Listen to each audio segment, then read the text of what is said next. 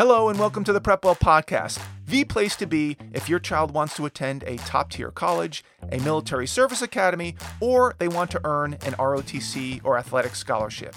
I'm Phil Black, your host, and my job is to prepare you and your child for this amazing journey. So sit back, buckle up, and prepare to out prepare. Hello, friends, and welcome back to the Prepwell Podcast. In today's episode, I want to compare what a student may do over the summer with what we call in the finance world a real option. A real option gives a firm the right, but not the obligation, to undertake certain business opportunities or investments. For example, if a firm gets into a merger arrangement whereby they have the option in the future to expand the business or shut down the business or spin off the business, this quote unquote option is considered valuable because of the flexibility the firm has to execute different strategies based on what happens down the road in the future. They're not obligated to do A, B, or C, but they have the right to consider all of them. Let's say you merge with a company that focuses on AI, artificial intelligence, and you have the option to expand that business or shut it down or spin it off. This flexibility can be incredibly valuable as the artificial intelligence landscape develops. If AI gets regulated and censored by the government, you may want to shut that business down. If AI becomes the next internet, you may want to spin off that AI based business at a super high valuation. The point is that nobody knows what will happen down the road. So having the ability to make adjustments as needed to fit whatever the market is dictating is a valuable thing. Now, how does this relate to summer activities? Well, let me relate this to a student whom I recently spoke to about her summer plans. Let's call the student Sawyer. Sawyer is a high school freshman. She's a student athlete who, after thinking about it for a few weeks after our first consulting call, told me that she thought she was interested in medicine, physical therapy, athletic training, and maybe even becoming a family doctor. She wasn't 100% sure of exactly the path she wanted to take, but she was taking her best guess, which, by the way, is exactly what most high school freshmen should be doing.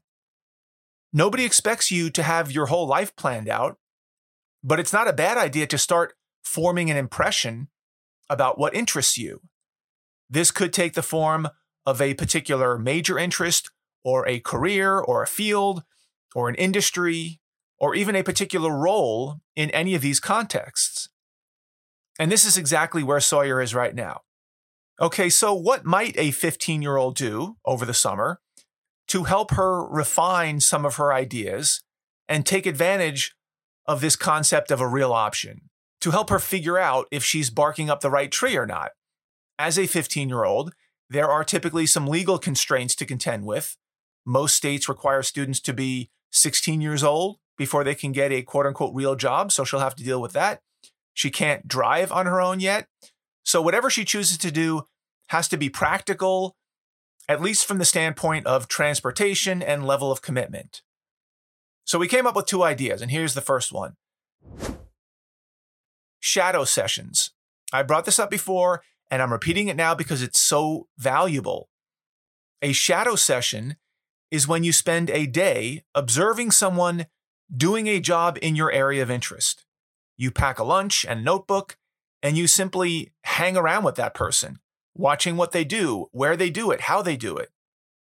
Ideally, you build some rapport with that person and maybe even get a chance to ask some questions throughout the day about what they're up to. It's relatively low risk and low investment for the person being observed, and often comes to pass thanks to some kind of personal relationship that the person has with the student's parent or teacher or coach. In Sawyer's case, she was able to arrange a few shadow sessions with an orthopedic surgeon, a family medicine doctor, a genetic researcher, an EMT, and a radiologist. Now, this is over the course of a few weeks. These people offered a great variety of experiences for Sawyer to learn from. And by the time she's done observing all these people, the hope is that she will have a better idea of what she's interested in. It doesn't mean that she's going to vow to become an orthopedic surgeon after a one day interaction with an orthopod. Not that there would be anything wrong with that. But she may be more inclined to think about surgery as a path compared to the less intensive family internal medicine path, for example, or vice versa. That's the whole point. We won't know until she tries. And oftentimes, these initial shadow sessions will spawn a relationship between the two parties which may lead to additional shadow sessions with more people in Sawyer's area of interest, expanding her network of relationships. It may lead to a part time research project during the school year, or internship opportunities down the road, or volunteer opportunities, or even a paid position a few summers down the road. It may even lead to a letter of recommendation for college from a doctor or a research partner. The point is, it could lead to none, all, or just a few of these things. That's what I mean when I refer to the act of participating in a shadow session as a real option. Sawyer isn't obligated to do any of these things, but she has the right or the potential to gain a lot of value based on how the summer and the shadow sessions develop. The same idea applies to volunteering. I'm not talking about volunteering at the local soup kitchen once or twice over the summer to meet your high school's minimum number of service hours. Not that there's anything wrong with that either. Instead, I'm talking about volunteering strategically at a place which may give Sawyer more information about the path that she's expressed interest in.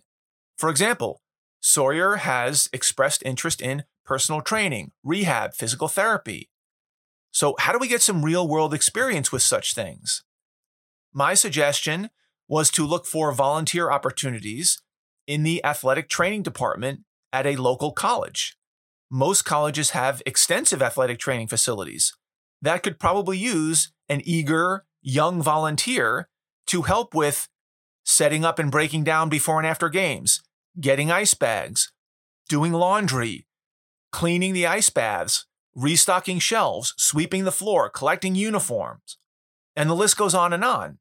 And while Sawyer might be doing what some would consider menial tasks, she's also getting a feel for what it's like to be an athletic trainer who has to tape 20 players' ankles in 10 minutes before a big game, or prepare hot compresses, or deliver electric stimulation, or help with rehab exercises, or make decisions about whether an athlete should play or not play. Getting a front row seat to observe what happens inside a college's athletic training program could be very valuable. Or Sawyer might hate it. She might think it's too smelly or hectic or impersonal. She might love it. We don't know.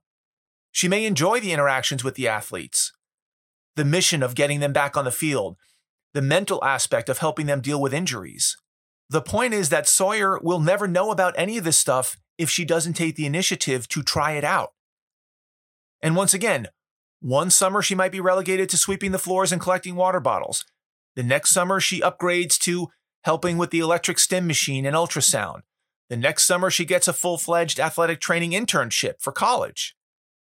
She creates an opportunity which gives her the right or the option to pursue this path, but not the obligation. I like to think of this scenario as a real option.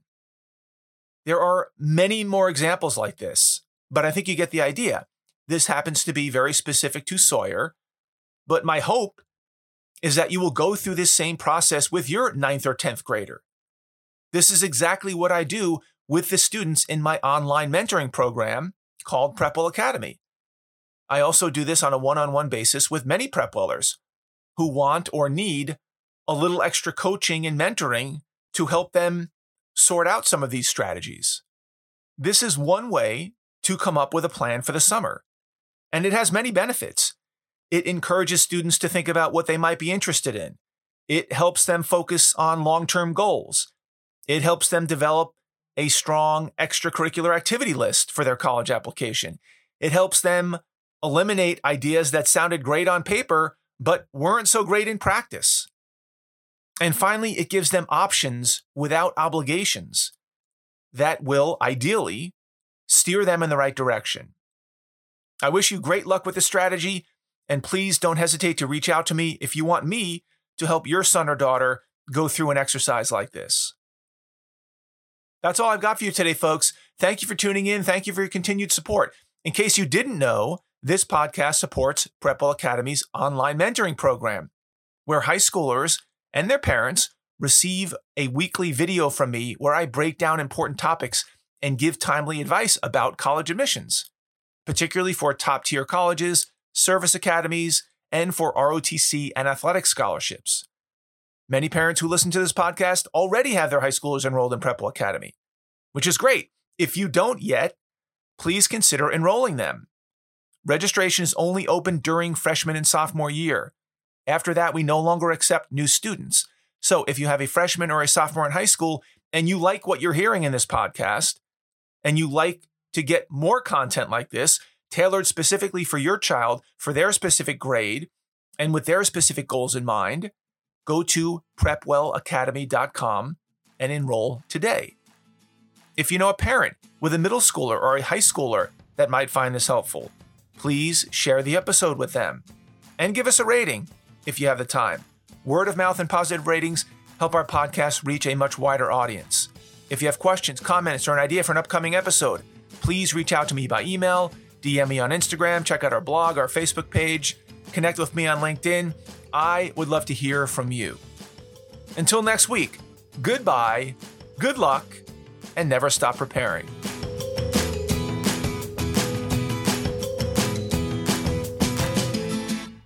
This podcast is brought to you by Prepwell Academy. Prepwell Academy is my one of a kind online mentoring program that delivers to your 9th or 10th grader a short, highly relevant video from me every week, every Sunday, in fact, where I give them a heads up about what they should be thinking about to stay ahead of the game. To get these valuable lessons into your child's hands, please head over to prepwellacademy.com and enroll your child today.